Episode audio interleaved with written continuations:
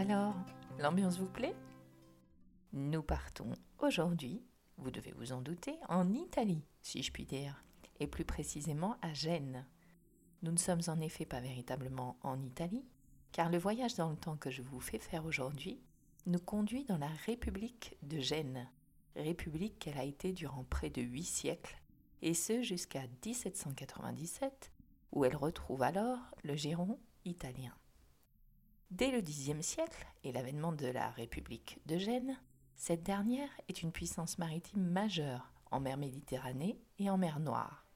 Il n'est donc guère étonnant que la superbe République, comme les Génois l'appellent encore, ait généré bien des vocations iodées, et parmi elles, celle du marin le plus connu de tous les temps.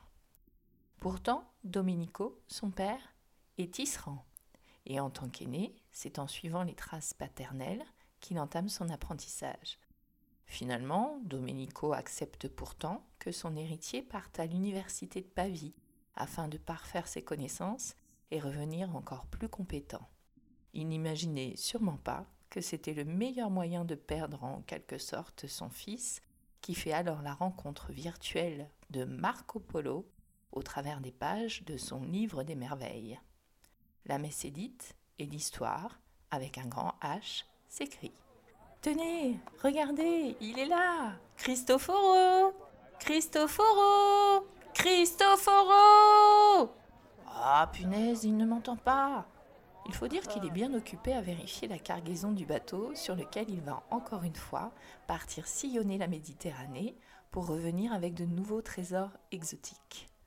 Nous sommes au milieu du quinzième siècle. Cristoforo travaille pour des négociants génois, mais qu'il a déjà vu sur le pont d'un navire en pleine mer, c'est bien que c'est le voyage en lui-même qui lui importe, l'odyssée, et pas le commerce. Le soir, tanguant dans son hamac de fortune, on le trouve à consulter des cartes, griffonner des notes que lui seul peut relire, ou bien plonger dans ses pensées qui l'emmènent loin, très loin, vers l'Est. Ah, il l'aime, sa superbe république, mais elle est trop petite pour ses projets.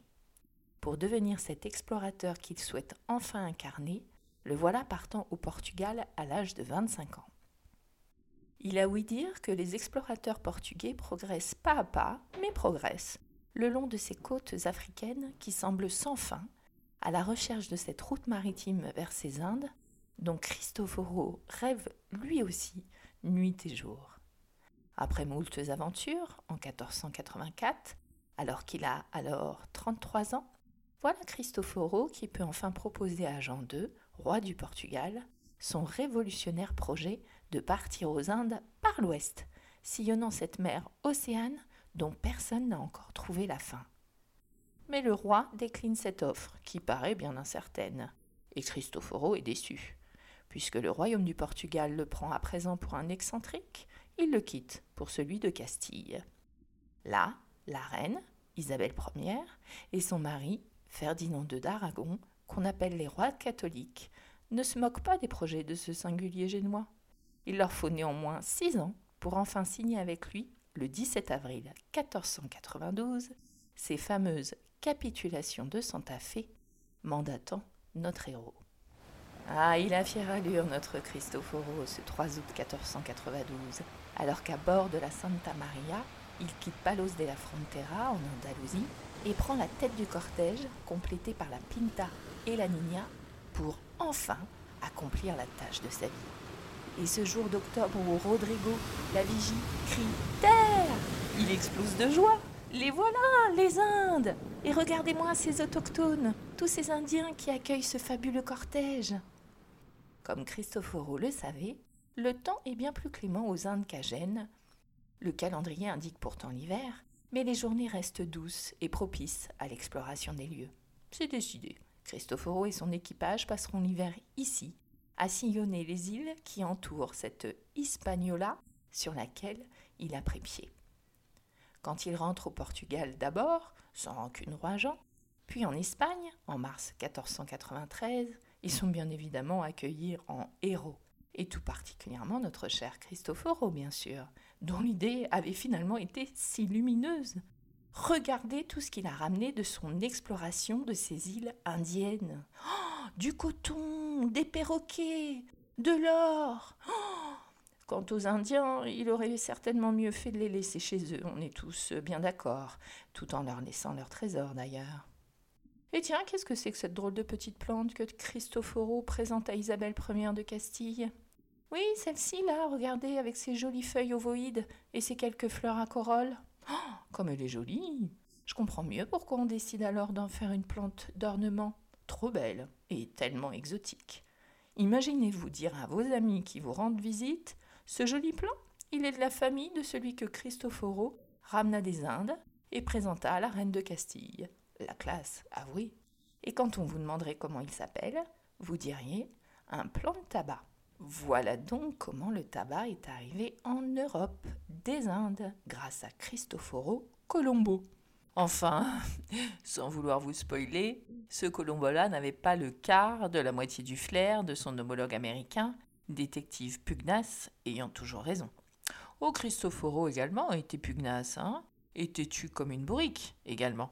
Cela aura au moins eu le mérite qu'il décède en étant toujours persuadé d'avoir atteint les Indes, lui qui a découvert, et ce n'est pas rien, les Caraïbes. Enfin, découvert les Caraïbes, ce n'est pas vraiment vrai non plus.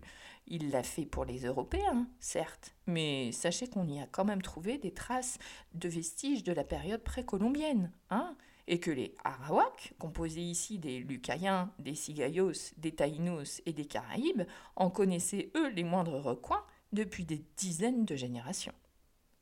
Cristoforo a donc été parmi les premiers Européens à mettre le pied dans les Caraïbes. Ça, on est tous d'accord.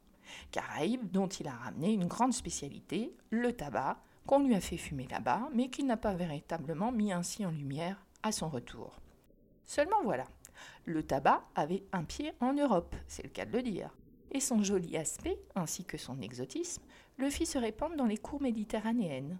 Il suscita enfin une véritable curiosité d'usage au milieu du seizième siècle, soit environ cinquante ans après son arrivée en Europe avec Cristoforo, grâce au médecin personnel du roi Philippe Deux d'Espagne. Ce Philippe-là est l'arrière-petit-fils d'Isabelle de Castille et de Ferdinand d'Aragon, ceux ayant reçu en cadeau le plan de Cristoforo. Le médecin personnel de Philippe, donc, décida de promouvoir cette si jolie plante comme médicament. Dès lors, que ce soit fumé, frais, séché, en décoction ou en cataplasme, le tabac est vu comme un remède miracle contre ou pour tout un tas de conditions. Il améliorerait la vue, soignerait les contusions, les piqûres d'insectes, serait un excellent laxatif, mais soulagerait également les migraines, et cetera, et cetera. C'est d'ailleurs cette dernière propriété qui lui fera acquérir une certaine célébrité en France. Il s'avère que François Deux, éphémère roi de France, nomme un certain Jean Nicot comme ambassadeur au Portugal en quinze cent cinquante-neuf. Le roi est souffrant, en particulier de migraines terribles. Quand Jean Nicot apprend les pouvoirs thérapeutiques du tabac, bien établi également au Portugal, il envoie un peu de cette herbe à Catherine de Médicis, la mère de François, afin qu'elle puisse soulager son fils de ses maux. Cette désormais herbe à Nicot apporte tellement satisfaction au roi, et par là même à sa mère, que la célébrité populaire de Jean Nicot est rapidement établie. Ce qui fait que lorsque les botanistes décident de nommer la substance active du tabac, ils l'appellent nicotine. Depuis, un quidam qui ne fit jamais le voyage, quelques dix ans après que je fus de retour de ce pays, lui donna son nom. Ces mots amers sont ceux d'André Thévet, explorateur et écrivain géographe français, furieux que Jean Nicot se soit en quelque sorte approprié cette plante de tabac qu'André a lui-même ramenée directement en France de son voyage au Brésil de quinze cent cinquante-six. André a d'ailleurs planté des graines de cette herbe angoumoisine, comme il l'appelle, lui le natif d'Angoulême, où il installe d'ailleurs la première plantation métropolitaine de tabac. Pour le consoler sans doute, Linné lui accordera par la suite le privilège d'utiliser son nom pour caractériser un genre de plante exudant du latex, plante toute originaire d'Amérique du Sud et auquel on fait toujours référence aujourd'hui sous le nom de Thevetia. Cristoforo, Nicot, Thévet, qui serait finalement celui auquel on doit aujourd'hui la présence du tabac en France. La question reste en quelque sorte épineuse et en partie très simple. Le tabac, sous forme de plan, est en effet arrivé à nos portes grâce à Cristoforo.